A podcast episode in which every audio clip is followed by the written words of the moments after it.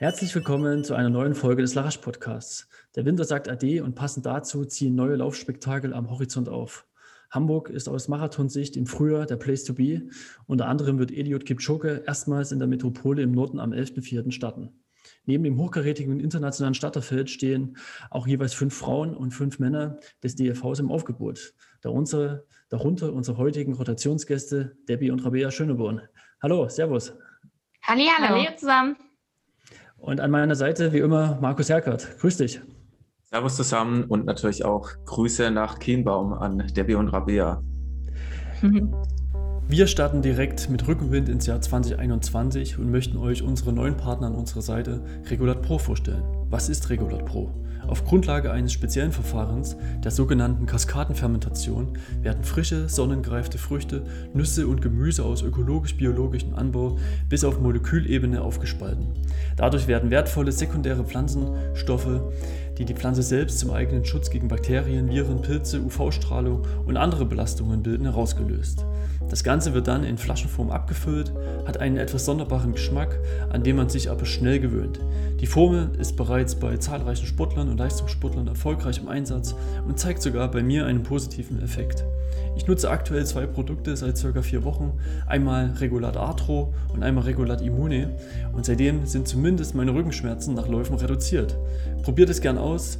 Hierzu gibt es einen Kennenlerncode, mit dem ihr 20% auf die Produkte von Regulat Pro erhaltet. Alles weitere dazu auf regulat.com oder bei uns in den Show Notes.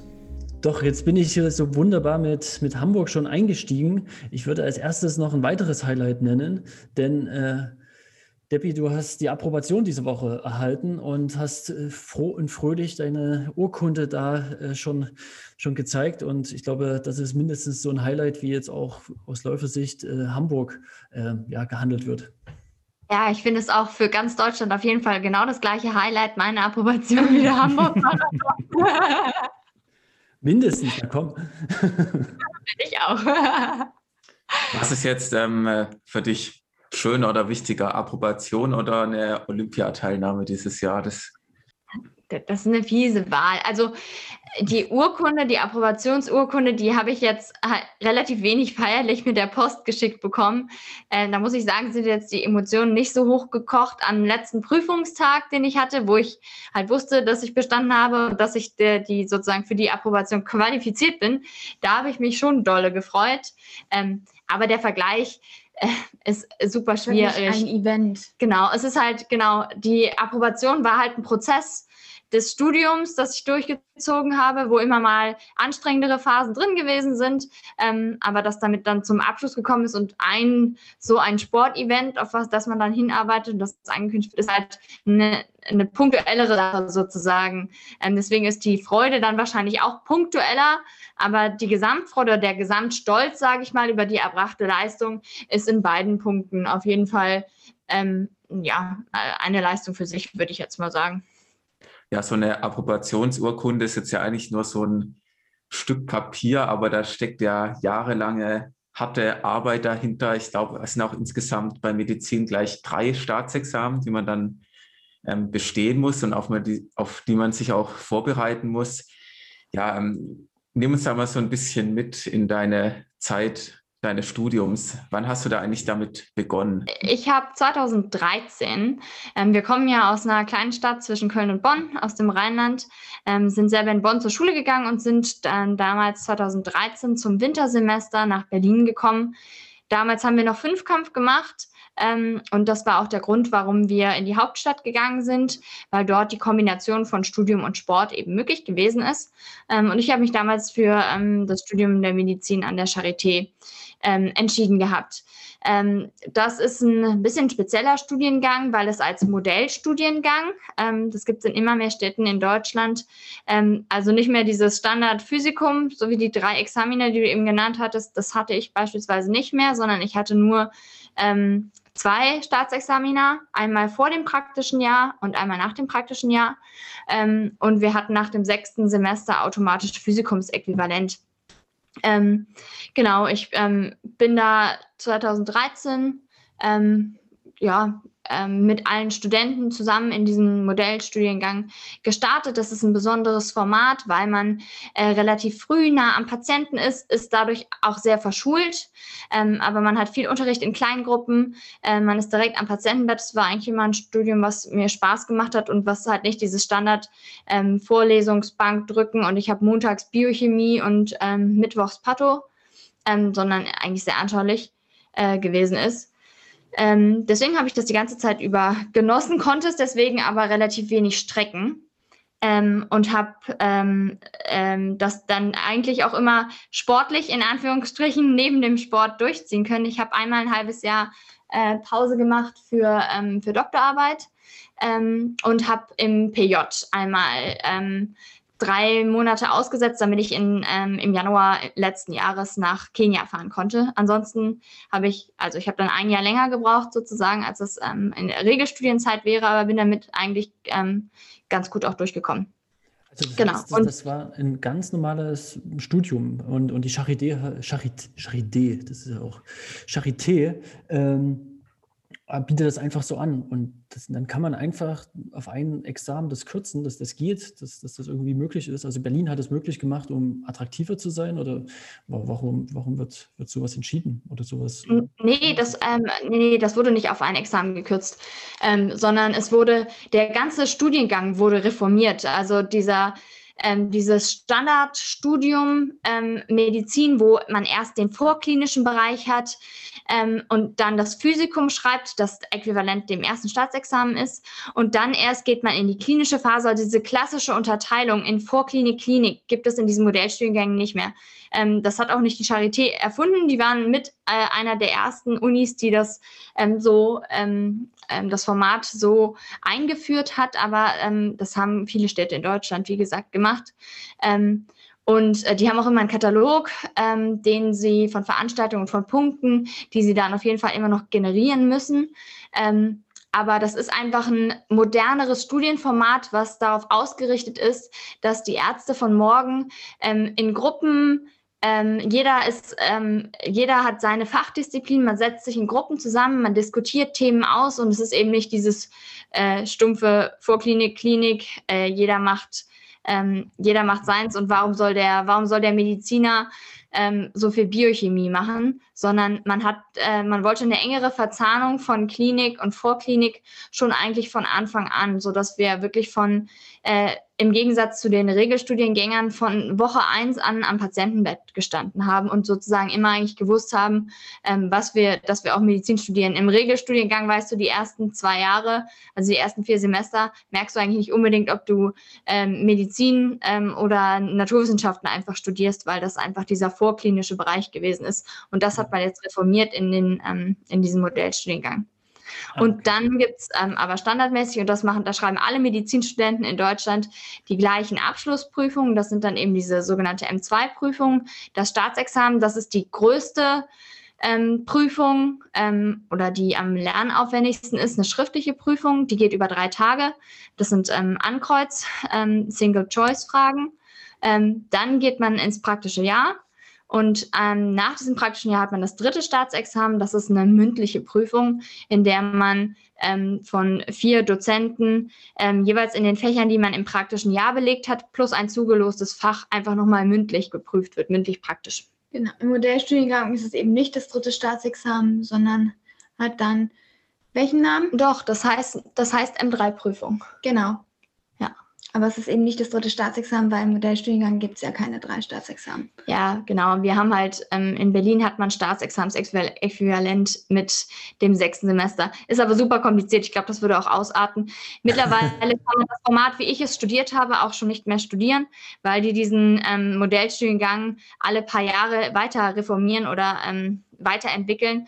Und mittlerweile muss auch wieder eine Zwischenprüfung. Also nach dem sechsten Semester gibt es für die, die jetzt an der Charité anfangen, noch eine Zwischenprüfung, die dann sozusagen Physikumsäquivalent ist. Und damit hat man dann wieder drei große Prüfungen.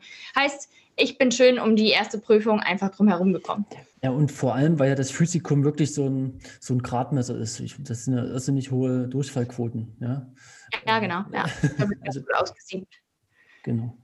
Ja, aber äh, trotzdem total cool, dass du das bestanden hast und mit dem Modellstudiengang und diese Option, die du gerade sehr ausführlich erzählt hast, also das wusste ich noch gar nicht. Von daher, ähm, ja, sehr, sehr interessant. Oder, oder Markus, was sagst du? Du hast auch, deine Freundin macht das da auch. Genau, die studiert auch Medizin und ja, ich habe das auch schon so mitbekommen, dass ähm, im Prinzip vor dem ersten Staatsexamen, ja, also bis zum Physikum, das eigentlich mit der Klinik, heißt ja auch Vorklinik, dann wenig zu tun hat.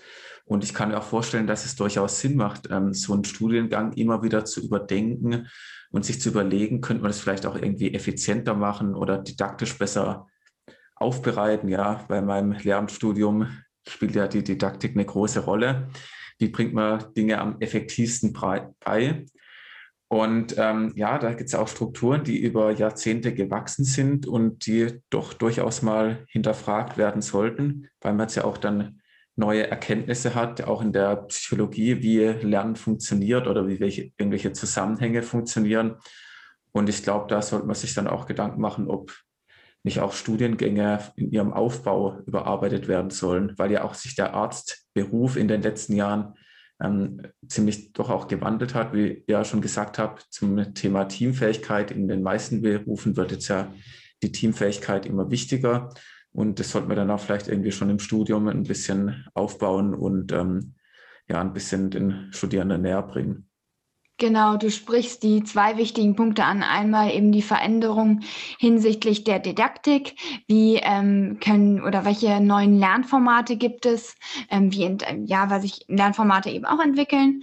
Und zum anderen eben auch die inhaltliche Ausrichtung, genau, weil sich auch der Arztberuf verändert und man eben dann den Lehrplan auch an die Ziele, was ist die, was ist die Aufgabe, ähm, wenn man später als Arzt äh, arbeitet und das Studium sollte darauf entsprechend vorbereiten.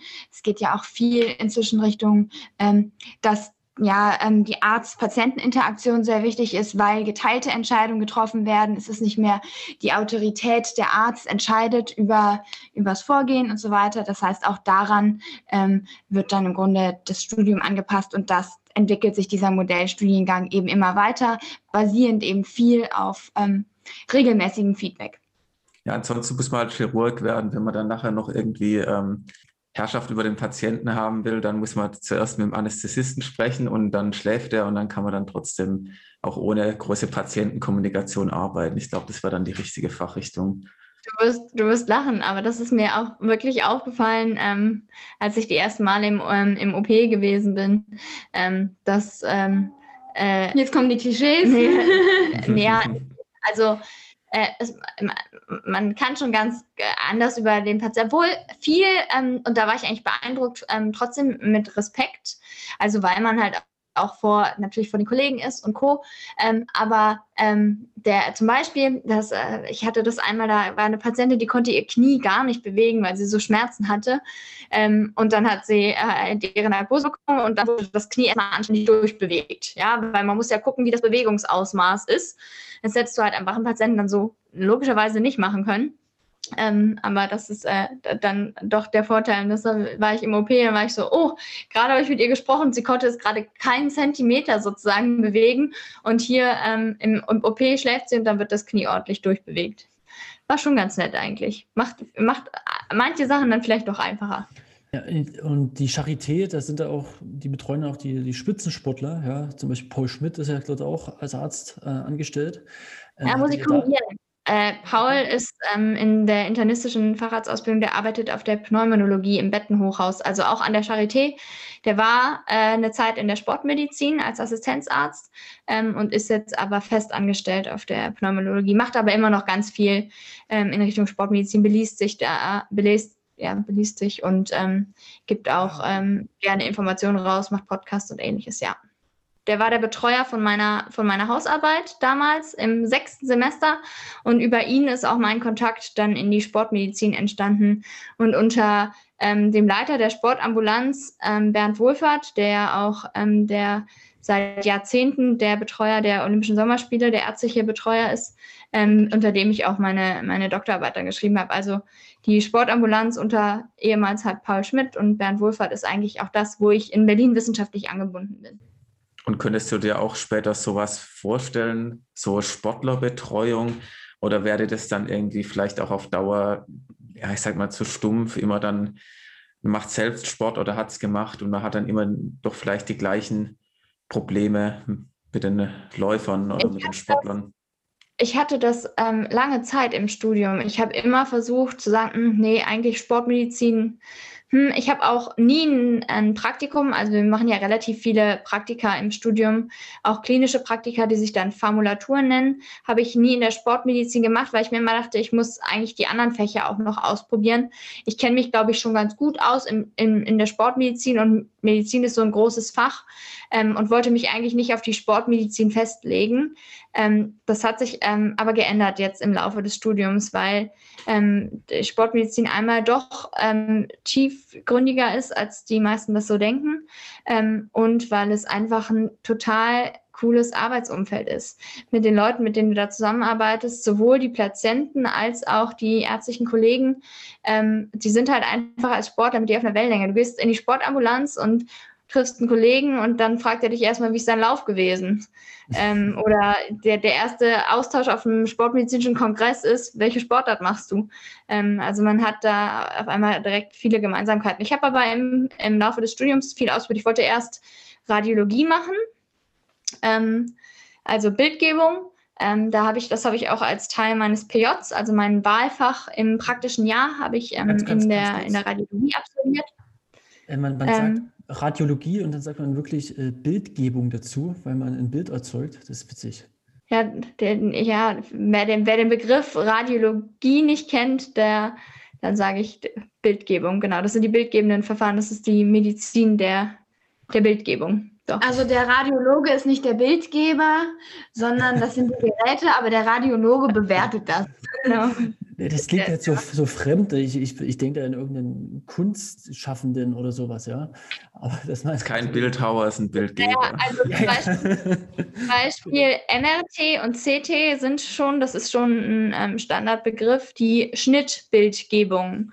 Weil da wird das, der Patient, also auf dem Computer sozusagen in ganz, ganz viele Schichten ähm, also ja. ganz viele Bilder in verschiedenen Schichten werden gemacht und deswegen ist das die Schnittbildgebung. Das ist sowohl das CT als auch das MRT, zwei äh, der hauptradiologischen Verfahren. Aber genau die Verfahren zeigen eben das, was da ist, so wie sie können und nicht der Radiologe.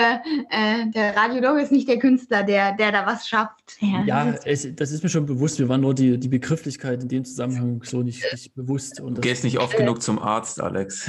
Ja, das stimmt.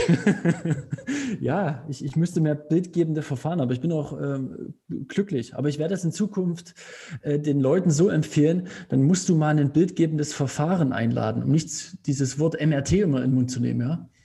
Ja, dann würde ich dir mal die Schnittbildgebung empfehlen. Genau. Und, und dann, dann redet man nicht über den Dürer an der Wand, sondern äh, über, über das MRT. Das ist gut. Ich habe auch gehört, einmal pro Woche Schädel-CT soll sehr gesund sein. ja. Okay, ja, sorry, aber ja. ich, ich, wollte jetzt gar nicht so einraten. Also äh, Radiologie war das Stichwort für deine erste äh, Station, die du dir vorgenommen hast, ja? Ähm, ähm, also es war im Studium ein Fach, was mich sehr interessiert hat, weil es ein, ähm, ein, ein breites Spektrum ähm, von Krankheitsbildern auch und ähm, eben äh, Diagnostik, Radiologie ist eigentlich Diagnostik, ähm, abbildet und ich das einen ganz coolen Wissenspool fand und mir eigentlich auch dieses Bilder befunden schon Spaß gemacht hat. Ähm, aber ähm, mir hat dann am Ende, weil ich habe dann mal dort das Praktikum gemacht und mir hat dann doch der Patientenkontakt einfach gefehlt. Du kannst halt, du die Geschichten der Patienten nicht gut nachvollziehen. Du kriegst ein Bild, äh, ein CT beispielsweise, du befundest das und wenn du Glück hast, ähm, hast du den gleichen Patienten beim nächsten Mal auch noch, ähm, um sein Bild zu befunden, aber eigentlich kriegst du nicht wirklich was von der Patientengeschichte mit und das fand ich dann äh, doch irgendwie schade. Ähm, weswegen ich dann ähm, nicht also unter anderem dann doch nicht für die Radiologie entschieden habe. In der Radiologie hat man dann ja auch eigentlich keinen direkten Einfluss auf die Therapieverfahren, oder? Ja, genau. Also du hast, du bist halt ähm, ein Teil, du machst halt die Diagnostik, wobei Diagnostik natürlich relativ häufig auch therapieentscheidend ist. Also ähm, äh, in vielerlei Fällen, äh, wenn dann, wenn ein Patient ähm, ein Röntgen-Thorax äh, bekommt, also ein Röntgen von der Lunge, und du siehst, du als Radiologe musst dann entscheiden, ob da zum Beispiel eine kollabierte Lunge ist oder nicht. Und wenn es eine kollabierte Lunge ist, dann musst du die Info ganz schnell an den Kliniker weitergeben und der ähm, wird dann da ganz schnell eine Thorax-Drainage reinlegen, ansonsten wird der Patient versterben. Also du hast da schon Verantwortung in dem, was du mitteilst in deinen Bildern, auf jeden Fall. Und damit hat es logischerweise auch Therapiekonsequenz oder anderes Beispiel, wenn du in den schnittbildgebenden Verfahren ähm, da wird ganz viel ähm, Staging gemacht. Das heißt, der Verlauf von Krebserkrankungen wird kontrolliert. Also ähm, jemand hat ähm, Brustkrebs gehabt, dann wird er in den Folgejahren immer mal wieder eine CT-Untersuchung ähm, oder MRT-Untersuchung bekommen, damit man gucken kann, ähm, ist, ähm, ist der Patient immer noch krebsfrei, ähm, ist vielleicht ähm, wieder Tumor nachgewachsen. Ähm, und das muss der Radiologe entscheiden. Und damit ist es am Ende doch therapierelevant. Kriegt der Patient nochmal eine Chemotherapie oder gilt er als geheilt oder nicht? Also Genau, also der das ist jetzt nicht so, dass der, wenig, dass der Radiologe wenig Verantwortung hat, obwohl er natürlich jetzt nicht selber dann in OP geht und die Lymphknotenmetastasen rausräumt. Genau, also das ist eigentlich der entscheidende Unterschied. Der Radiologe initiiert dann sozusagen äh, die Behandlung, aber die Durchführung selber äh, machen dann die entsprechenden Fachärzte. Und da sind wir dann wieder beim Modellstudiengang, damit die Kommunikation zwischen dem Radiologen und dem Chirurgen ähm, und dann vielleicht dem weiter behandelnden Hausarzt auch funktioniert. Und dem Patienten. Und dem Patienten lernt man im Modellstudiengang miteinander zu kommunizieren. Da gibt es tatsächlich ein äh, Studienfach, das wurde von ähm, manchen Studenten immer belächelt, gerade in vor anstrengenden Prüfungssituationen, wenn äh, man doch relativ viel Zeit ins Lernen investieren möchte. Das nannte sich KIT oder nennt sich KIT, Kommunikation, Interaktion, Teamarbeit. Und da haben wir dann tatsächlich auch Schauspielpatienten bekommen, mit denen wir dann geübt haben, wie führt man ärztliche Gespräche, ähm, äh, wie geht man sowas an. Also ähm, keine großen fachlichen Inhalte. Genau, mehr eben kommunikative Kompetenzen erlernen, als dass man sich nur stumpf vor die Bücher setzt. Ich, ich merke ja schon, äh, Rabea, du bist, du bist auch schon gut im Thema mit drin. Du konntest gut mitlernen. Also ich habe quasi auch den Modellstudiengang gemacht. natürlich mit Debbie, mit Debbie da viel ähm, miterlebt, viel, viele Eindrücke bekommen. Das stimmt, ja. Also ich rede da auch gerne mit. Außerdem ist man als Psychologin, als Psychologin, genau, ich schreibe meine Masterarbeit im Kommunikationsbereich, sogar im medizinischen Kommunikationsbereich. Also ähm, ich bin äh, bei dem Thema doch durchaus versiert. Da haben wir viele Überschneidungen auf jeden Fall. Also genau. euch, euch, euch liegt dort auch ähm, das, das Patienten-Arzt-Verhältnis schon irgendwie, also hat sich so rausgeschält am Herzen, ja, weil sonst du erzählst es lebendig, du hast diesen Modellstudiengang gewählt, äh, Debbie, und jetzt kommt nochmal so, so ein Kommunikationsthema, ähm, was die Abschlussarbeit in deinem Psychologiestudium betrifft, Debbie, dazu.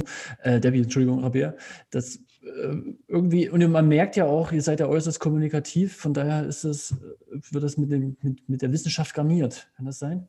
Ja, das stimmt, wobei das ganz witzig ist, weil Debbie zu Anfang des Studiums eigentlich gesagt hat, sie will, äh, sie will jetzt Medizin studieren, ja, aber eigentlich will sie gar keine Ärztin werden, sondern sie wollte auch eigentlich eher ähm, äh, Biomedizin. Biomedizin. machen. Und das wäre ja eigentlich genau das Gegenteil. Es hat sich echt im Laufe des Studiums äh, bei dir gewandelt. Ja, hat sich echt, ich mochte auch früher nicht mal mehr Blut abnehmen. Mir ist dann mal übel geworden und jetzt finde ich es eigentlich ziemlich cool. ähm, aber ja, wir hatten damals im, äh, ah, das ist jetzt wieder ausatmen, im, ähm, im Leistungskurs Bio äh, in der Schule hatten wir einen Vortrag ähm, von zwei Studentinnen der ähm, Biomedizin und ähm, die haben einen super interessanten Vortrag gehalten. Das fand ich total spannend und wollte sehr, sehr gerne auch das ähm, äh, auch in, das, in den Fachbereich gehen. Ähm, einfach Biomedizin zu studieren und habe mich dann aber unterhalten ähm, mit auch mit den Laufbahnberatern und ähm, äh, da habe ich dann für die allgemeine Medizin entschieden, auch weil ich damit immer noch in die Biomedizin sozusagen eingehen kann, aber weil ich da einfach breiter aufgestellt bin. Und nicht unbedingt dann ins Labor gehen. Genau, und nicht aufs Labor festgelegt bin. Und am Ende bin ich dafür sehr, sehr dankbar, weil ich dann im Studium tatsächlich ähm, eigentlich erst festgestellt habe, dass ähm, ich so Arzt-Patienten-Interaktion, dass mir das eigentlich liegt und dass ich das eigentlich ganz gerne mache und eigentlich gar nicht ins Labor gehen möchte.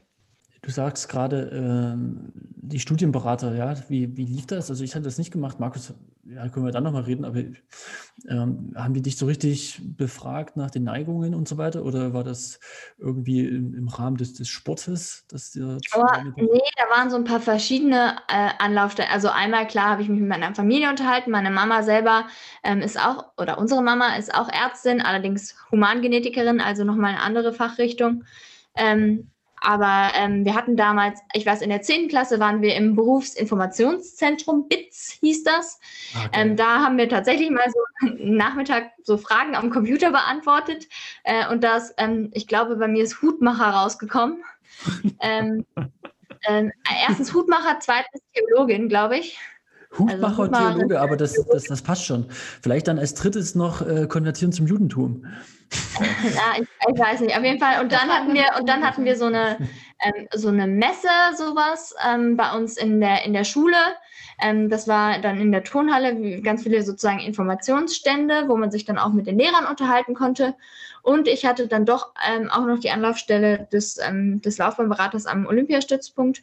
Und da habe ich mir dann eigentlich mein, mein, meine Beratung sozusagen zusammengesucht und mich immer mit verschiedenen Parteien unterhalten. Genau, also man kann die Laufbahnberatung ähm, auch selber steuern, im Grunde mit den Fragen, mit denen man hingeht ähm, und sich da dann im Grunde individuell beraten lassen.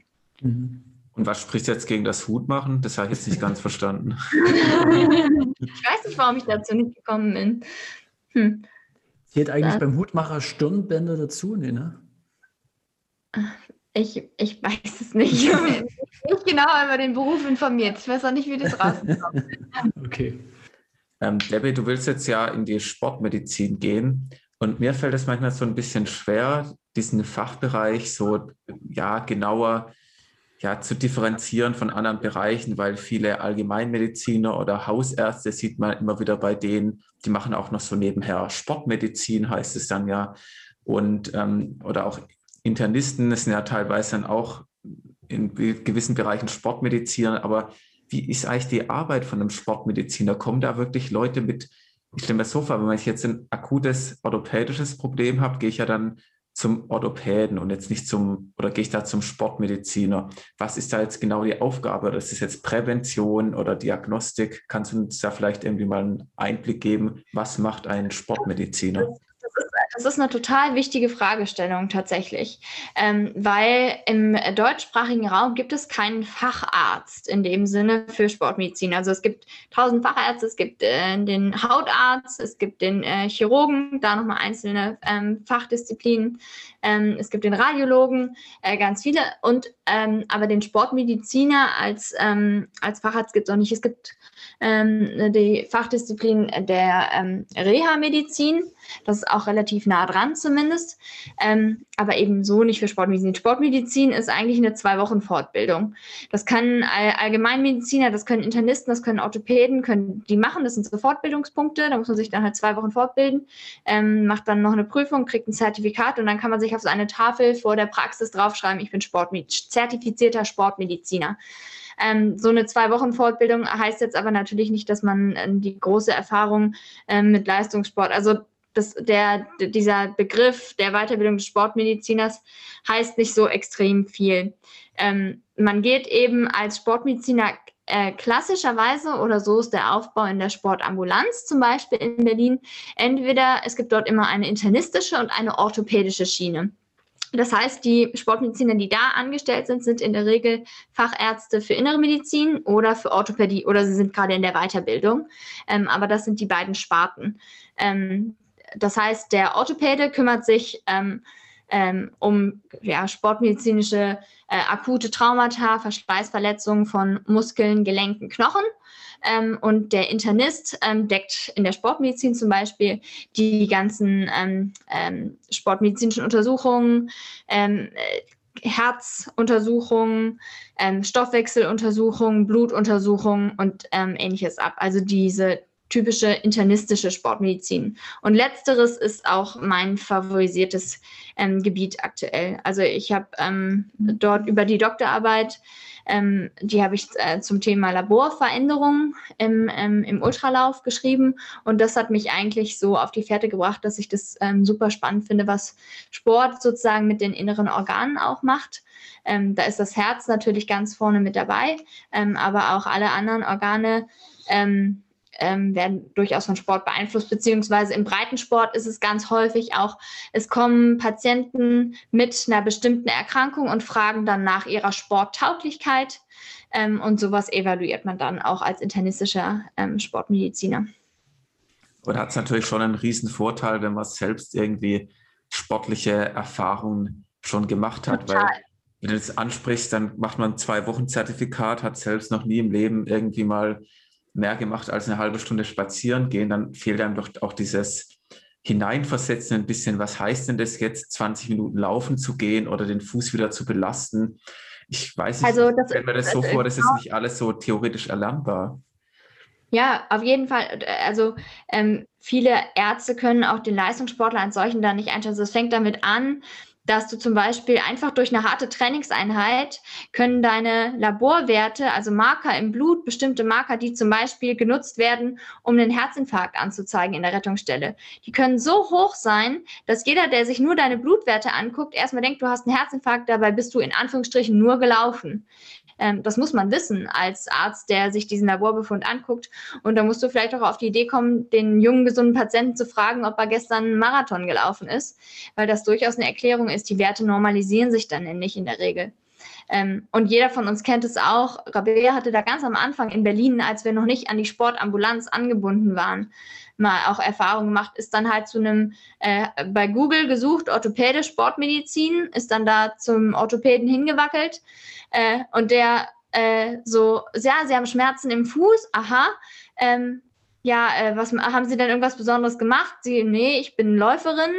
Äh, und er so, ja, wie viele Kilometer laufen Sie denn? Und dann, äh, was meinst du? Ich glaube, 100 waren es Irgendwie, ja, ein bisschen über 100 Kilometer. Und er so, ah ja, kein Wunder, dass der Fuß weh tut sowas. Und das, was willst du damit als Sportler dann anfangen? Genau, und dann sagt die Therapie war dann, ja, hören Sie im Grunde auf zu laufen. Ja, das ist natürlich keine dann, Option. Dann laufen Sie doch einfach erstmal nicht. Und das ist für den Leistungssportler natürlich eine ganz andere Fragestellung, ähm, der, bei dem es darauf ankommt, ähm, mache ich was kaputt, wenn ich drüber laufe? Wie sind meine, ähm, meine Perspektiven? Was kann ich machen? Was soll ich machen? Welches Reha-Training ist gut? Was für Therapieoptionen habe ich, ähm, außer dass ich einfach den Fuß hochlege? Was kann ich tun, um die ähm, Heilung zu beschleunigen? Also so ganz so Therapieverfahren. Äh, Stoßwelle, Eigenblutinjektionen, Ultraschalltherapie, also die, die ganze Bandbreite an Dingen, die man dann ja für solche Verletzungen ähm, dann doch tun kann, außer dass man nur zuwartet. Wofür der Leistungssportler eben in der Regel einfach nicht die Zeit hat, sondern der möchte wissen, ist es schlimm, wenn ich drüber trainiere? Äh, und wie lange kann ich, muss ich ungefähr rechnen, bis ich wieder fit bin und was kann ich machen, um möglichst schnell wieder fit zu sein. Und das sind eben doch sehr, sehr spezielle Fragestellungen, die in so einer ähm, Sportambulanz bei dem Sportmediziner, der auch wirklich Erfahrung mit Athleten hat, einfach natürlich viel, viel besser aufgehoben sind. Genau, es kommt sogar oft zu äh, Interaktionen zwischen Orthopädie und äh, innerer Medizin, gerade wenn es zum Beispiel an bei Läufern ist äh, eben häufig die Problematik, dass es zu Stressfrakturen kommen kann und dann äh, äh, ist dann Teil auch der Ursachenforschung, liegt dann zum Beispiel auch in den Hormonparametern, die man sich dann anschaut. Ey, kann es sein, dass der und der Wert verändert ist und es deswegen zu einem erhöhten Risiko für so eine Stressfraktur kommt? Eben auch, um daran zu arbeiten, um es in Zukunft vermeiden zu können. Ja. Also ich finde es ja schon mal klasse, dass, dass mehr Sportverständnis dort in solche Fachbereiche hineinkommt. Ähm, ich kann mich noch erinnern, vor zwei Jahren oder so hatte ich mal so akute Rückenprobleme. Ich weiß nicht, ob ich mich irgendwie verkühlt hatte oder sowas. Und da bin ich zu so einem 64, 65-jährigen Arzt gekommen und der hat mir tatsächlich empfohlen, äh, ich soll doch jetzt Nordic Walking machen und auf Laufen und Radfahren bitte schön verzichten, weil das doch alles äh, so ein bisschen auf die Bandscheiben geht und dies und jenes. Und äh, schön Voltaren schmieren und meine Schmerztablette nehmen, drei Wochen und dann wirklich mein, mein Sportverhalten gründlich überdenken. Ähm, ich glaube, die Geschichten sind ja bekannt, ja, das, das hört man ja immer mal. Und von daher finde ich das, das, das gut, ja. Und die müssen dann natürlich aber eure leistungssportliche Brille ein bisschen ablegen, ja, sondern das, das muss ja für das Gemeinwohl irgendwie äh, funktionieren. Ja, genau. Also Leistungssport ist halt dann sozusagen die Spitze des Eisbergs, aber ähm, in der Sportambulanz, ähm, es sind deutlich mehr ähm, Breitensport. Ich, ich glaube, ich habe 70, 30 Prozent, also 70 Prozent ähm, Breitensportler, ähm, 30 Prozent Leistungssportler ist, glaube ich, so die Größenordnung, die dort in der Sportambulanz betreut wird. Ähm, und ähm, aber auch jemand, der, ähm, der einfach fünfmal die Woche gerne laufen geht und jetzt plötzlich die und die Beschwerden hat, ähm, ohne dass der jetzt ruckzuck für irgendeinen Wettkampf unbedingt wieder fit sein will, aber der möchte natürlich auch das Optimum rausholen, der äh, und eine anständige Therapie haben ähm, und, ja, und wissen, wie er sich, wie er sich weiterhin bewegen sollte und Risikofaktoren ausschließen. Ja. Genau, so eine sportmedizinische Gesundheitsuntersuchung zum Beispiel ist ja auch äh, gang und gäbe und für jeden interessant, der sich sportlich betätigt, weil damit eben geguckt werden kann, ey, hat man irgendwelche Risikofaktoren, ähm, ja, insbesondere kardiovaskulärer Art, die ähm, ja dazu führen können, dass man den Sport eben ausüben sollte oder ähm, Vorsicht walten lassen. Genau. Also das sind auch immer mehr Krankenkassen, die das mit unterstützen, die solche äh, sportmedizinischen Untersuchungen oder so Check-up-Untersuchungen ähm, äh, unterstützen und ähm, bezuschussen, ähm, weil die auch ein großes Interesse daran haben, ähm, dass die Leute sich abklären lassen, ob sie sozusagen sporttauglich sind. Und das ist, da kriegt man Blut abgenommen, da wird man, bekommt man Ruhe und ein Belastungs-EKG. Das heißt, man setzt sich da aufs Ergo, tritt eine Runde und dann wird das Herz einmal angeguckt, ähm, wenn es unter, äh, unter Belastung ist. Man hat ähm, dann oft auch noch eine orthopädische Untersuchung mit dabei ähm, und kann auch einfach mal dem Internisten Fragen stellen. Ähm, äh, womit muss ich vorsichtig sein? Ähm, gibt's, äh, was kann ich in Ernährungssachen noch beachten? Wie, in welchen Trainingsbereichen trainiere ich am besten, wenn ich das Ziel habe, 18 Kilometer durchzulaufen oder äh, ich möchte den Berliner Halbmarathon laufen oder sonst irgendwas. Genau, und was, in was dem ist Punkt. gesund für den Körper, auch was, was, was an Umfängen. Genau, Steigerungen von Trainingsumfängen. Ähm, also das ist halt für, für jeden Sportler, ob es der Sportanfänger ist oder der Leistungssportler, da wird alles äh, rundherum betreut und eben das ganzheitliche Bild dann erstellt. Ja. Ähm, klar, also ich, ich merke schon, wir, wir, wir können ja schon wieder gut, gut abschweifen. Vielleicht nehmen wir das auch noch uns noch mal vor, was so ähm, für Methoden und Empfehlungen und so weiter in solchen verschiedenen Ansätzen existieren und herausgearbeitet werden. Das, ich, ja, wir müssen nur jetzt ein bisschen aufpassen, denn wir haben ja schon eine ganze Reihe an, an Minuten. Äh, sind schon vergangen. Und wir ja. haben noch ein großes Thema, was, was den Marathon betrifft, ähm, wo ja jetzt ähm, das letzte Woche relativ umfangreich und ein bisschen überraschend ja, durch die, durch die Social Media Gazetten äh, streute, der Hamburg-Marathon, der dieses Jahr ein Elite-Rennen veranstaltet mit 100 Leuten. Und äh, ihr seid dabei ähm, was, was ja erstmal cool ist. Und wie gesagt, also ich fand es erstmal überraschend, dass es Hamburg wird, weil Hannover war die ganze Zeit so im Gespräch und, und munkelt mal, wurde so gemunkelt in der Szene. Und dann äh, gleich das fette Starterfeld dazu und auch mit einem Partner. Also ähm, ich war da erstmal überrascht. Was sagst du, Markus? Du bist ja. Ja, also ich war jetzt nicht so überrascht, dass es jetzt irgendwo in Deutschland ein Rennen geben wird. Hamburg hat mich dann doch in der Hinsicht überrascht von der äh, Standortwahl, weil, wie du gesagt hast, ja erstmal Hannover im Gespräch war. Was mich ähm, ein bisschen negativ überrascht hat, ist, dass jetzt irgendwie am Ende nur zehn deutsche Athletinnen und Athleten am Start sein dürfen. Wobei der einzige Fall, der jetzt so ja ein bisschen die Runde gemacht hat, die Laura Hottenrott ist, die jetzt dort gern gestartet wäre. Aber es so ist, dass ähm, als sozusagen Qualifikationskriterium für dieses Rennen die Bestenliste aus dem Jahr 2019 herangezogen wird. Oder was 2019? Und 20. Und genau, 2019 und 2020 herangezogen wird. Und ähm, bei den Männern und bei den Frauen jeweils die fünf Besten. Und die Laura Hottenrott ist in beiden Jahren kein Marathon gelaufen. Allerdings war es ja bei der Halbmarathon-WM mit ihrer Zeit von einer Stunde elf sehr, sehr gut, was ja auch auf einem guten Marathon, ja. 1,1049 war es sogar. Ach, 1,1049, ja, dann äh, sogar noch schneller. Ja, eine 1,10er Zeit. Und sie wäre danach bestimmt auch einen schnellen Marathon gelaufen. Da wurde ja allerdings dann schon ähm, ja, verwehrt, in Valencia zu starten. Ja, und ähm, ist eigentlich so der einzige bekannte Fall von jemandem, der jetzt, sag ich mal, realistisch eine Chance hat, äh, bei Olympia teilzunehmen und sich dafür zu qualifizieren. der, oder besser gesagt, die jetzt nicht starten kann. Ja, mich interessiert da vor allem, wie lange war das so schon unter der Decke Gespräch bei euch, Debbie und Rabea? ja, also es waren von ähm, Anfang des Jahres ähm, sind die Diskussionen aufgekommen, ähm, was für einen Frühjahrsmarathon es geben kann. Ähm, und ähm, lange waren eigentlich ähm, Hannover und Hamburg im Gespräch. Auch das war das, was wir so präsent gehabt haben oder was wir uns auch als, als Ziele vorstellen können. Auch lange noch keine Absage der deutschen Meisterschaften in Hannover, die wir auch äh, durchaus attraktiv gehalten haben, so dass ähm, diese zwei Veranstaltungen eigentlich ähm, im Raum gestanden haben ähm, und dann ähm, die Entscheidung für ähm, für Hamburg gefallen ist, auch so wie ich das verstanden habe, ähm, dass es Zeit keine zwei Konkurrenzveranstaltungen mit Elite-Rennen in einem einwöchigen Abstand geben soll. Also dass das einfach auch nicht, nicht sinnhaft ist. Ähm, ist äh, eigentlich auch logisch, auch weil was, was die Kosten und Co. angeht. Ähm, so dass ähm, dann am Ende eigentlich die Überlegung eigentlich war, hm, entweder Hannover oder Hamburg.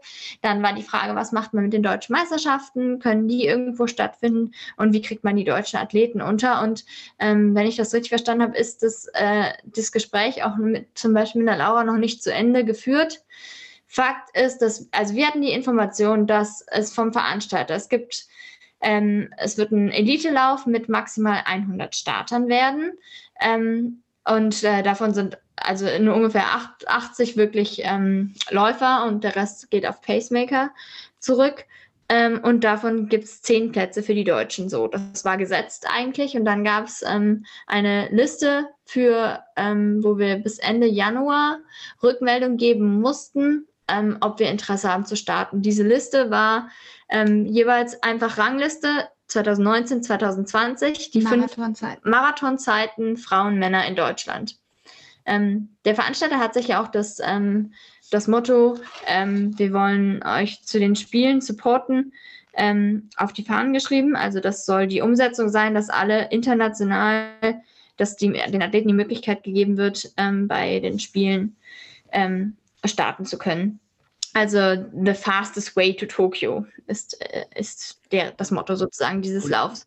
Und ist Hamburg so fast? Also ist das die Strecke, die sonst auch zum Marathon ähm, läuft? Ich glaube, ähm, aber da würde, also muss ich auch so ein bisschen am Fenster lehnen, aber ähm, das war ja auch schon im letzten Herbst viel diskutiert, ob nicht Hamburg am ehesten stattfinden kann, weil die eben die Möglichkeit haben, auf diesem abgeriegelten Messen, Messegelände dafür ja, also sicherstellen zu können, dass man keine Zuschauer hat. Weil das ist ja so der Knackpunkt, weswegen auch die ganzen Marathonläufe ähm, im letzten Herbst ähm, auch schon gecancelt wurden, äh, trotz guter Hygienekonzepte teilweise, weil man nicht verhindern konnte, dass ähm, dass Zuschauer ähm, sich da an den Strecken ranstellen. Das kannst du eigentlich bei keiner offiziellen Strecke. Im London, beim London Marathon haben sie es ja dann da im, äh, im ähm, ja. Äh, da muss ja aber, also hier steht jetzt, der Lauf wird als reiner Elite-Marathon auf einer 10,5 Kilometer genau. langen Runde in der Innenstadt stattfinden. Ah, also ja. ich weiß jetzt nicht das Messegelände in Hamburg, ich kenne mich ehrlich gesagt nicht aus. Ich habe jetzt schon zwei, dreimal gelesen, 10,5 Kilometer Runde in der Innenstadt. Das klingt jetzt eher nicht so nach dem abgeriegelten Kurs, aber ich kann mich okay. natürlich auch ja. täuschen. Ich habe noch keinerlei Infos über die Strecke. Deswegen ähm, weiß das nicht, aber ich, ja, ich glaube nicht, dass es einen 10,5 Kilometer langen Kurs gibt, den da, da komplett abgeriegelt werden kann in der Innenstadt. Äh, so oder so, wir hatten zumindest, also ähm, da wollen wir uns jetzt auch nicht zu weit aus dem Fenster lehnen, was da die Kriterien sind, ähm, weshalb die Entscheidung jetzt für Hamburg gefallen ist. Es war unseres Wissens nach ein Agreement, dass Hamburg stattfindet und dass Hannover dann nicht stattfinden wird. Ja, ja, und da ist ja auch dieses neue Team, ich habe das noch gar nicht so auf dem Schirm gehabt, dieses NN Running Team aus, aus den Niederlanden rund um ähm, ähm, Jos Hermans, ja, den, den ja schon die Leute wahrscheinlich kennen, der schon in den 90ern so Heilige Presilasi und so weiter gemanagt hat, aktuell Kipchoge, ähm, der dort, glaube ich, schon mit, mit viel Rückenwind in die ganze Sache reingeht. Und deswegen sieht man auch, glaube ich, das Kräfteverhältnis an der Verteilung, wie viel ähm, DLV-Athleten da starten. Das sind halt zehn von vielleicht 80 insgesamt, also ein Achtel vielleicht, vielleicht nur ein Neuntel. Ähm, dass dort, also wie es ungefähr aufgeteilt wird, ja. Und, und wie dort vielleicht auch so ein, so ein Verhältnis existiert, wer was zu tun ja, hat. Ja, ich glaube, ich glaube, es zerren alle ganz gut an diesen paar Plätzen, die es da gibt. Ähm, ja. Das ist halt wirklich einfach die, die traurige Wahrheit der, äh, der Läufe in, der, in dieser Situation, dass es einfach eine extremst begrenzte Zahl an Startplätzen gibt und man eben diese Zahl auf fünf festgelegt hatte, fünf Männer, fünf Frauen und dann eine Liste gemacht hat mit, ähm, mit Nachrückern und die einfach anhand der Marathon-Bestzeiten festgelegt hat. Ich glaube jetzt auch nicht, oder ich finde jetzt auch persönlich nicht, dass dort jetzt irgendwie alle möglichen Leute laufen sollten, jetzt die jetzt keinerlei Chance haben, sich zu qualifizieren. Es soll ja ein Elite-Rennen bleiben. Und was ich auch schon vorhin gesagt habe, ist jetzt eigentlich auch noch der Fall. Laura Hottenrott, die Regensburger, die Miriam Datke und der Simon Boch, die laufen ja in Dresden. Ihren Marathon möchten sich dort für Olympia qualifizieren. Und ich denke jetzt auch, dass ähm, das jetzt nicht eine große Ungerechtigkeit, wenn jetzt noch die Laura irgendwo da reinrutscht, geben wird, weil es gibt jetzt ja auch nicht 100 Läuferinnen und Läufer in Deutschland, die jetzt Chancen hätten, sich für Olympia zu qualifizieren. Ja, ja trotzdem wäre es cool gewesen, natürlich ein Rennen zu haben, so ähnlich wie das 2018 in, in Düsseldorf gewesen ist, wo es darum ging, die, die EM-Marathonplätze zu vergeben, wo gerade das Männerfeld ja total cool war. Ne? Da waren ja irgendwie acht, neun Anwärter, die um das Ticket gekämpft haben, weil auch die Norm dann realistisch war. Und ähm, ich glaube, unter 2015, 2016 ne, war das? Oder 2017 sogar? Markus, weißt du das noch? Aber Alex, das hätte es ja trotzdem auch nicht, weil es jetzt ja nicht irgendwie bei den Trials ja, ja. in den USA das eine Rennen, sondern Amanal Petros mit seinem deutschen Rekord ist ja schon mehr oder weniger gesetzt, kann man es eigentlich schon davon ausgehen. Ja, es ist also trotzdem, wäre ja dieses eine Rennen jetzt nicht das Entscheidende gewesen. Von daher, ja, ich finde es auch okay, wenn es zwei Rennen gibt, dann kann man es. ist ja auch zum Beispiel raus schon. Also die wird auch nicht in Hamburg laufen. Die ist ja eigentlich mit ihrer starken Zeit zur 23er Zeit auch schon gesetzt. Ja, genau. Ja. Melat, ja, genau. Aber ich, ich, aber du weißt ja, was ich meine, Markus, ne? wenn das nochmal so, um meinetwegen auch nur zwei Tickets an einer Startlinie die Leute stehen, die sich genau dafür vorbereitet haben, für dieses Rennen, um das dann zu, zu schaffen, das ist schon das, ein anderer Flair, Flair, als wenn dann. Das, äh, das ist schon wieder der Sportjournalist äh, in dir. so richtig schöne Trials in Deutschland. Äh, es gibt zwei ja. Mann gegen Mann, Frau gegen Frau. Es gibt zwei Plätze und hier stehen fünf mhm. und wer am Ende zuerst über die Linie kommt, der schnappt sich das Ticket. Ja, wäre wär eine gute Story, auf jeden Fall. Ja, wäre auch für die Zuschauer dann, ja gut, jetzt in dem Fall jetzt nicht so ja. einfach zu verstehen, weil, schon, weil sie schon ein paar qualifiziert haben, aber wenn es jetzt, gehe ich mal davon aus, irgendwie vielleicht im NDR übertragen wird, ist ja immer ein bisschen anstrengend, wenn man dann immer erklären muss, ja, und da war schon Quali-Rennen, das ist die Norm und es gibt noch irgendwelche Punkte, mit denen man sich qualifizieren kann und, und, und. Das ist vielleicht auch nicht so worauf die Leute dann, die sich jetzt nicht so mit Leichtathletik auseinandersetzen, stehen. Die wollen vielleicht ein bisschen das vereinfachter haben. Und da ist es natürlich, wenn es dann noch mehr unterschiedliche Rennen gibt, macht es ja die Sache auch nicht besser zu verstehen. Ja, das stimmt. Es ist natürlich einfach ein Rennen. Wer als erstes über die Ziellinie läuft, der ist äh, auch an eins gesetzt und hat genau die, die Quali den Sieg und die Qualifikation im Grunde. Das ist, äh, das stimmt. Das ist ja natürlich von der Übersichtlichkeit her, ähm, ja, äh, eindeutig einfacher. Ja, ja, aber die Herangehensweise, dass jeder Athlet ähm, zu den Zeitpunkten ähm, seine Saisonvorbereitung machen kann und sagen kann, ich möchte dann und dann gerne ähm, einen Marathon laufen und dann und dann glaube ich, bin ich an dem, an dem Hochpunkt meiner Form und so und so viel Zeit brauche ich dann noch, um zu regenerieren, damit ich im Sommer dann wieder einen Marathon laufen kann. Ähm, dass da den Athleten das sozusagen in der Regel freigestellt wird. Jetzt gibt es halt einfach nur eine geringe Auswahl an Rennen. Ähm, sicherlich ähm, kommt erschwerend hinzu, aber finde ich dem schon, schon dem Zuschauer, für den Zuschauer vielleicht weniger interessant, dafür aber ähm, sportlich äh, für den Athleten sehr, sehr fair, weil er das eigentlich dann selber entscheiden kann, wann er ähm, zu welchem Zeitpunkt in der Saison gerne ähm, ähm, seine Topleistung abliefern möchte und ob er dann zum Beispiel im Frühjahr ähm, einen Leistungsnachweis welchen, welche Ja, und auch die, die, die verschiedenen Veranstaltungen, wo du dann auch Botschafter bist und dann auch ähm, genau als als Läufer dort dann Bezug zur Stadt hast und eben, das sind ja dann, dann freuen wir uns auch darauf, wenn, wenn es wieder Veranstaltungen gibt, wo eben auch eine große Anzahl von Leuten eben startet, weil man, ähm, weil das natürlich dann auch ein, auch ein ganz anderes Flair ist, was man natürlich, wenn es nur ein Rennen, ein Elite-Rennen gibt, ähm, dann nicht hat. Ja, aber wo sich die guten Läufer dann auf diese Städtemarathons auch verteilen, das finde ich eigentlich immer ganz schön. Der eine läuft in Köln, der andere in Düsseldorf, äh, der andere Hamburg, Frankfurt, Berlin, so dass jedes Event auch immer ein paar deutsche ähm, Lokalmatadoren mit am Start hat und damit auch irgendwie werben kann, ähm, aber die dann alle sozusagen sich hochwertig ähm, verteilen und alle großen Events eben auch starke deutsche Läufer vertreten haben. Finde ich eigentlich ja. sonst immer ganz cool. Und wie trainiert ihr jetzt im Augenblick? Auf welche Zeit äh, fokussiert ihr euch? Was denkt ihr, müsst ihr laufen, damit ihr dabei seid?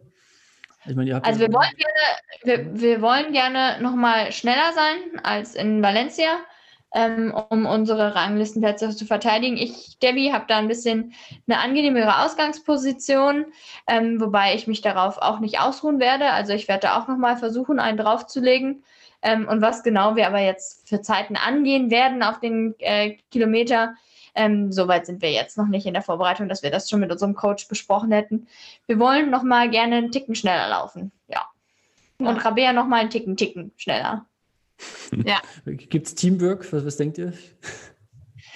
Ja, das haben wir ja vor Valencia auch gesagt, dass wir zusammenarbeiten, wenn es sich ergibt und wenn es passt und hätten auch fast gedacht, dass wir ähm, am Anfang mehr zusammenlaufen. Dass wir länger zusammenlaufen, mehr zusammenarbeiten können. Genau, dann hat es sich halt anders ergeben, weil Rabea die, den Anschluss zur Gruppe verloren hat, auch weil sie da dann ihre Flasche gesucht hat ähm, und wir auch ein bisschen zügig ähm, in dieser Gruppe äh, angelaufen sind. Und dann hat sich eben gar nicht ergeben, dass wir zusammengelaufen sind. Also ich habe mich noch einmal kurz umgeguckt und hä, wo ist Rabea? Aber dann machen wir so unser eigenes Ding. Also wenn wir, wenn wir zusammen unterwegs sind und ähm, jetzt, wenn wir zum Beispiel jetzt keine Gruppe gegeben hätte ähm, und wir alleine unser Ding gemacht hätten, hätten wir uns auf jeden Fall geholfen und jeder hätte sich mal in den Wind gestellt, zumindest halt für die keine Ahnung, ersten Halbmarathon ähm, oder ähnliches. Dafür ist ein Marathon dann lang genug, dass dann da hinten raus immer noch jeder sein, sein Ding sozusagen durchziehen kann und man sich am Anfang durchaus hilft. So könnten wir uns das durchaus wieder vorstellen, aber wenn es anders kommt, dann kommt es anders und dann macht jeder äh, jeder sein eigenes. Ja. So. Wir warten nicht aufeinander, möchte ich damit sagen. Aber es wäre schön, wenn es sich so ergibt, dass, dass ihr irgendwie gemeinsam laufen könnt. Okay. Ja, absolut, ja. Hand in Hand über die Ziellinie. ja, ihr, ihr, könnt ja auch kurz vor der Ziellinie warten und dann Hand in Hand drüber gehen. Ja. Nein. Okay. Am, am, liebsten würden wir wirklich, also nicht den gleichen Marathon laufen, weil wir uns gerne auch bei Wettkämpfen einfach gegenseitig als Coaches und als der eine ist das Mädchen, die eine ist das Mädchen für alles und die andere muss sich nur aufs Laufen konzentrieren. Ähm, und das haben wir bei einigen Wettkämpfen ähm, äh, 2000, genau, in der Vergangenheit so gemacht und äh, fanden das eigentlich immer total cool. Ähm, weil einer ist immer der Aufgeregte und äh, ich habe meine Schuhe, mein Startnummer, mein Getränk und, und der andere ist der, der, der sich kümmert, der den Coach macht, der dann aber auch mit vor Ort ist bei den Wettkämpfen. Ähm, und wir haben nicht diesen 100-prozentigen Vergleich, den wir ja in vielen Bereichen unseres Lebens, äh, der einfach gegeben ist, weil wir Zwillinge sind und weil wir das Gleiche machen. Ähm, und das, das, dem sind wir immer ähm, ausgewichen, indem wir äh, versucht haben, immer mal auch andere Wettkämpfe zu machen. Mhm. Ähm, aber die ähm, Auswahl äh, haben wir leider dieses Frühjahr nicht. Also stellen werden wir uns, äh, werden wir das Beste aus der Situation machen und auch uns und der internen Konkurrenzsituation natürlich wieder stellen. Und ähm, ihr habt es vorhin schon gesagt, was auch die Regeneration und so weiter betrifft. Ja, jetzt, wenn alles gut geht und ähm, ihr qualifiziert euch auch für, für Tokio, dann hättet ihr innerhalb von wartet, acht Monaten drei Marathons, ne? Habe ich das richtig gerechnet? Also es wäre genau Dezember bis zum 11. April, was Hamburg wäre, vier Monate und dann nochmal gut vier Monate bis, bis Tokio, ja. Was ja schon genau. ein enormes Pensum ist. Also ich sagte selbst, eine Marathonvorbereitung, zwölf Wochen, 14 Wochen ist eigentlich normal und dann würde es ja bedeuten, zwei Wochen nur Ruhe zu haben, ja. Und das ist schon, schon außer, außergewöhnlich wenig, gerade jetzt auf so, so einem Niveau das Ganze zu bestreiten. Ähm, habt ihr da irgendwie schon eine, eine, Strategie oder sagt ihr einfach, na gut, es, es geht ja nicht anders, ihr habt ja keine Wahl, aber macht ihr das jetzt schon bewusst in dieser Vorbereitung für Hamburg schon ein bisschen was anderes, damit ihr dann auf die Vorbereitung für Tokio wo, äh, womöglich da ein bisschen anders ähm? Ähm, wir, sind, äh, wir sind noch, wir sind nicht in der Phase, dass wir um jeden Preis jetzt unbedingt unsere Kilometer und äh, unter egal welchen Bedingungen und egal was es kostet und egal welche WWchen ähm, jetzt unsere Laufeinheiten durchziehen und jede Woche 200 Kilometer und drunter bleiben wir nicht.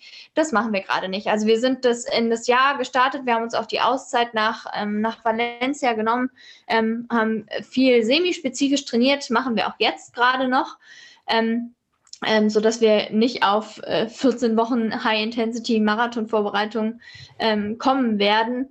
Eben auch mit dem Weitblick, dass, ähm, dass wir gesund bleiben wollen. Wir wollen uns nicht verschleißen, auf keinen Fall.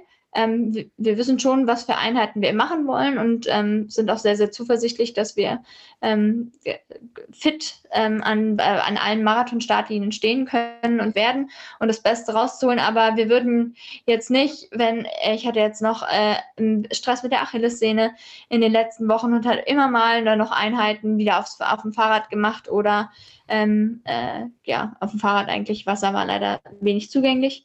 Ähm, so, weil ich mir auch denke, das Wichtige ist, dass man jetzt in dieser aktuellen Phase eine gute Grundlage hat, ähm, aber gesund bleibt, weil eben, wenn im allerbesten Falle ähm, wir so viele Marathons laufen oder wenn die Saison so verläuft, wie wir uns das vorstellen, wir schnell neue Höhepunkte nochmal haben und wir recht zügig hintereinander ähm, diese Marathons laufen werden. Und das hast du halt nichts davon, wenn du dann ähm, qualifiziert bist äh, für die Olympischen Spiele und zwei Wochen vorher musst du sagen, also mein äh, Körper fällt halt einfach auseinander. Dafür sind wir auch noch nicht lange genug im Laufbusiness drin und glauben, dass wir da noch äh, in Zukunft unsere Beine auch noch gerne benutzen wollen. Genau, was jetzt aber nicht bedeutet, dass wir nur halbe Lunge uns auf Hamburg vorbereiten. Nee, wir sind hier im Kima, wir sind hier im Olympischen Trainingszentrum. Genau. Der Name ist Programm. Ja. Doch, da werden jetzt auch in den nächsten Wochen richtig gute Einheiten mal wieder in die Betum, auf die Betum-Runde gebrannt, die nämlich jetzt auch wieder belaufbar ist, weil der Schnee ja wegschmilzt. Wir freuen uns wie die Schneekönige. Heute gab es schon Frühlingsgefühle. Nee, eben wie nicht die Schneekönige. ja, genau, eigentlich nicht wie die Schneekönige. Aber ja. genau.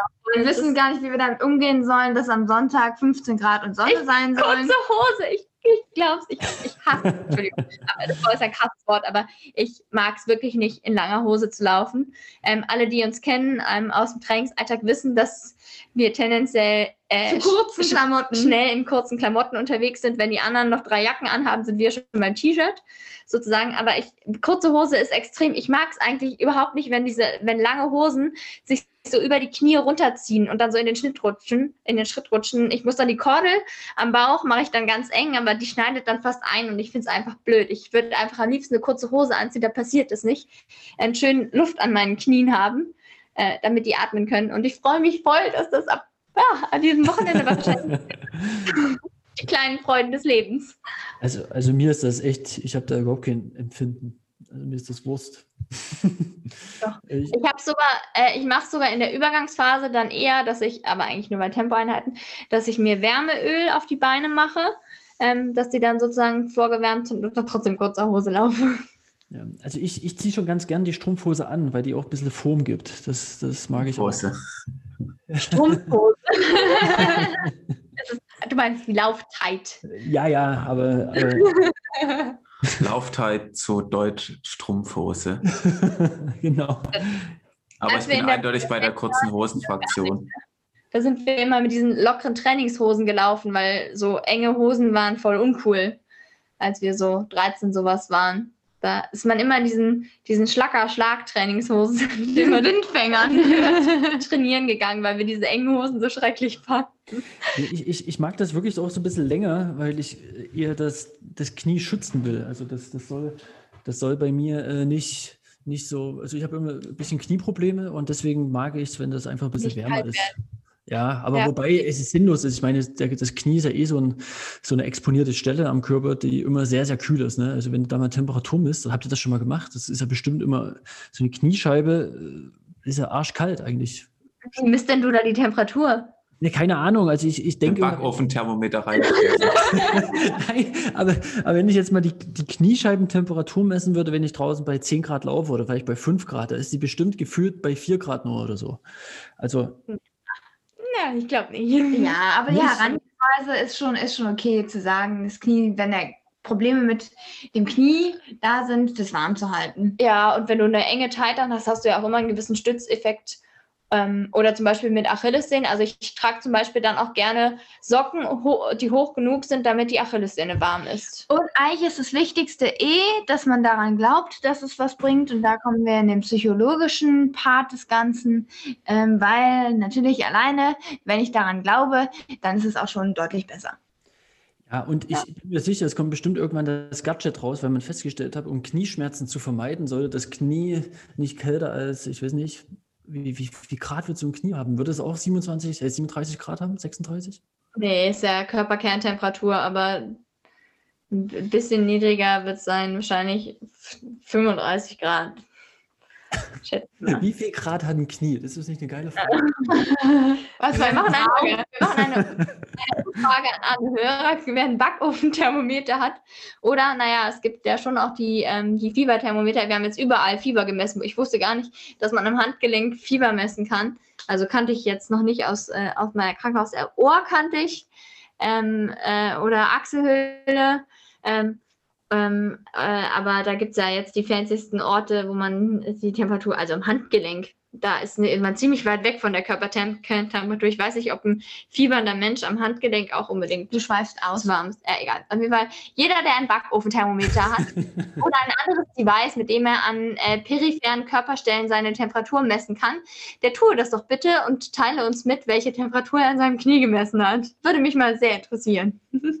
Also ich habe jetzt mal kurz recherchiert, irgendwie so unwissenschaftliche Zeichnungen bei Google gefunden. Naja, gut, das eine ist von dem Thieme Verlag, das ist ja irgendwie auch so ein Medizinverlag und da ist so ein, mhm. so ein Mensch aufgezeichnet äh, bei einer Außentemperatur von 20 Grad und der Pfeil zeigt zumindest so in Richtung Knie oder Schienbein und da steht 31 Grad. Wobei Alex natürlich noch kälter als das Knie ist die Hand. Aber die Hand brauchst ja nicht zum Laufen, also nicht so wie das Knie, deswegen. Ja, wie, wie viel hat die Hand? Da steht 28 Grad. Ja. Das, ne, das, seht ihr, ich bin ja gar nicht so falsch mit meinen vier. Ja?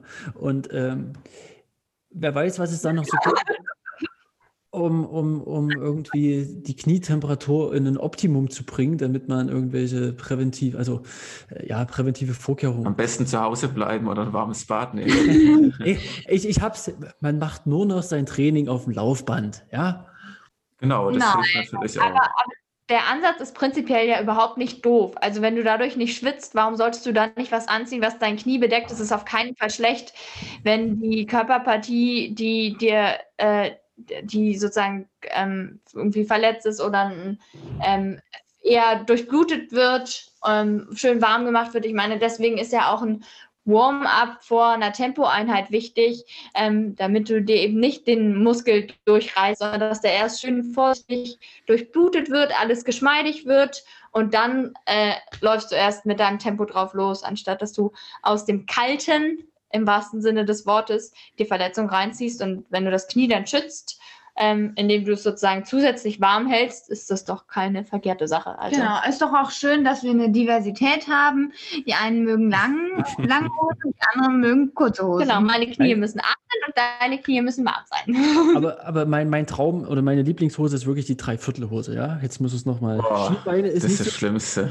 das bringt ja gar nichts, weil die Kniefreiheit ist ja essentiell fürs schnelle Laufen oder allgemein fürs Laufen. Also ich ja, laufe auch wenn ich Tempoläufe mache bei 0 Grad oder minus 2, laufe ich eine kurze Zeit, weil ich hasse es auch, wenn das Kniegelenk, die Bewegungsfreiheit irgendwie eingeschränkt wird.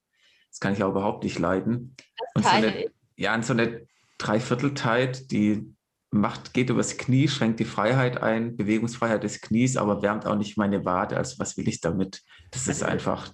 Es, es kommt halt, Je nachdem, wo ihr so groß geworden seid. Ne? Ich bin in den Bergen groß geworden, da ist halt, da ist halt die Wade mehr im Einsatz. Deswegen ist die, ist die auch frei und das, das Knie kann geschützt sein, weil es auch kälter ist in den Bergen. Wir können ja mal verschiedene Theorien aufstellen, warum es zu gewissen Hosenpräferenzen kommt. ja, ich merke das auch. Das hat eindeutig, sind das ähm, ja, sozial, äh, soziologische Effekte, ja, die dort eintreten. Wo wird man groß? Welche Berge hat man oder welche, wo ist man laufen gegangen als erstes? Und das hat dann einen Einfluss auf die Klamotte. Ehrlich gesagt, bei mir ist es einfach Try and Error. Ich hatte auch mal eine Phase, wo ich Dreiviertelhosen gar nicht gemocht habe, weil ich mir gedacht habe, wenn es so kalt ist, dass ich eine Dreiviertelhose brauche, kann ich auch die lange anziehen. Ähm, und sonst ziehe ich eine kurze an. Was soll ich mit dem Zwischending? Ähm, aber ähm, ich habe festgestellt, dass ähm, die Dreiviertelhose zieht sich eben nicht so doll nach unten wie die, wie viele Lauftights und das ist das, was mich, äh, wie viele lange Tights, was mich dann am ehesten stört, wenn die sich halt so runterziehen. Ähm, und wenn eine Dreiviertelhose sich nicht so doll runterzieht, dann äh, kann ich auch mit der durchaus. Es ist also nicht nur soziologisch geprägt, sondern auch noch Lernen in Erfahrungen der Vergangenheit. Einfach Komfort. Ich, ich meine ja. Geo, geosoziologisch, ne? Also die Jung. Na gut. Ähm, jetzt, jetzt, wir, wir, schweifen gewaltig ab ähm, von allen Themen, die irgendwie eine Vorgabe hatten. Aber nichtsdestotrotz ist das, ist das nicht unerheblich, um irgendwie sich zu bewegen, was man anhat. Ja? Das ist ja. vielleicht nochmal, um auf den Kern zurückzukommen. Ja, und vielleicht den, den Bogen zum Wettkampf zurückzuschlagen, da ähm, hat man ja eh selten ähm, ja, so die Auswahl bei den Klamotten, die man anzieht, sondern da gibt es dann in der Regel das Race-Outfit und äh, da sind meistens die Knie nicht bedeckt und äh, genau, in, in dem wird gerannt. Genau, da, da, fallen, da fallen alle Zügel, ja, da wird alles, alle Register werden gezogen. Markus, was ist dein Lieblings-Race-Outfit? Outfit? Enge Hose? Also da, da, greift man wieder so wie, wie Elliot? Nur noch nee, so. die, die klassische Laufhose, ja, möglichst kurz. Also das ist eigentlich. Ja, die, die, muss, die muss ein bisschen flackern. Ne? Die muss auf jeden Fall luftig sein und dann ist auch alles gut. Und ich glaube, wir werden auch die luftigen Flatterhosen jetzt am Wochenende sehen bei den deutschen Hallenmeisterschaften. Jo. Ja, ich, wenn die Folge rauskommt, sind die wahrscheinlich schon vorbei. Aber wir werden dann auch relativ bald in der nächsten Folge mit dem Marcel Fehr darüber reden, weil der wird bei den 3000 Meter am Start sein und uns dann mal berichten, wie sein Rennen lief, aber auch wie so die Veranstaltung organisiert war, jetzt auch mit den ganzen ja, Corona-Einschränkungen und mit den ganzen neuen Spielregeln, die dort in ähm, Dortmund eingehalten werden müssen. Ja, wir freuen uns auch schon total auf den Sonntag. Äh, sonniges, warmes Wetter für den Long Run und danach setzen wir uns schön vor den Computer und schauen uns äh, die ganzen schnellen Jungs und Madels auf, in der Halle an. Das wird, ich freue mich voll auf Sonntag. Ja, und, und, wir haben auch noch ein paar Olympiakalender, ne? weil wir jetzt auch zum Schluss noch über Olympia gesprochen haben. Äh, da gibt es noch ein paar in, im Shop, also greift dort gerne noch zu, so dass dann die Zeit Richtung Tokio noch ein bisschen kürzer wird und ihr ein bisschen was an der Wand habt. Also ähm, ja, schaut einfach vorbei, wäre cool. Schön. Dann haben wir es doch wieder mal für, für den Abend. Ja, einen Tipp hätte ich noch und zwar die ähm, zum Thema Corona. Da steht auch drin beim DLV gibt es irgendwie 23 Seiten PDF. Hygienekonzept ist das für die deutschen Hallenmeisterschaften. Und die waren auch sehr ambitioniert beim Schreiben von ähm, irgendwelche Vorschriften, aber auch Tipps. Ist vielleicht auch ein bisschen Copy and Paste dabei. Ähm, könnte man vermuten, wenn man dann irgendwie auf Seite, was weiß ich, 21 von 23 gibt es dann auch so Tipps wie, man soll doch bitte schon Gemüse nicht auf dem gleichen Schneidebrett wie Fleisch schneiden oder ähm, Fleisch auch immer ganz durcherhitzen. Ich weiß nicht, für wen das jetzt am Wochenende eine Rolle spielen wird. Das sind vielleicht auch ein bisschen allgemein gehaltenere Tipps, um andere Krankheiten wie Corona zu vermeiden. Man weiß es nicht. Ähm, ja. Marcel Fair fährt ja immer zu seinem Wettkampf mit einem Stück Fleisch und macht sich das vor. Genau, und dann, ja? und dann äh, manchmal ist das auch roh, aber das sollte man jetzt nicht. Nee, nee. Vielleicht ist es auch eine rohe Fledermaus, wer weiß. Also äh, muss ich doch schmunzeln, als ich es mir dann doch mal durchgelesen habe. Ähm, ja, äh, mal schauen, ob es dann wirklich jemand die Tipps dann weiterbringen werden. Wobei es, es, dann schon direkt auch eine interessante Frage wäre, ob, wenn man eine Fledermaus, die ein Coronavirus in sich hat, verspeist, ob man sich trotzdem daran anstecken kann, wenn es äh, Viren sind, die die Atemwege befallen, ob das in der kurzen Zeit, wo man kaut und runterschluckt, seinen Weg auch in die Lunge findet oder ob alles direkt von der Magensäure abgetötet wird. Das sei mal dahingestellt. Ich glaube nicht, dass sie dafür Probanden finden. Freiwillige mögen sich bei uns melden. Auch hier. Wir vermitteln weiter. Wir machen eine Studie. Wer hat Bock? okay. Ah, gut, jetzt. Dann äh, viel Erfolg beim Training und bis bald. Ja, wir hören uns. Vielen Dank. Macht's gut. Tschüss.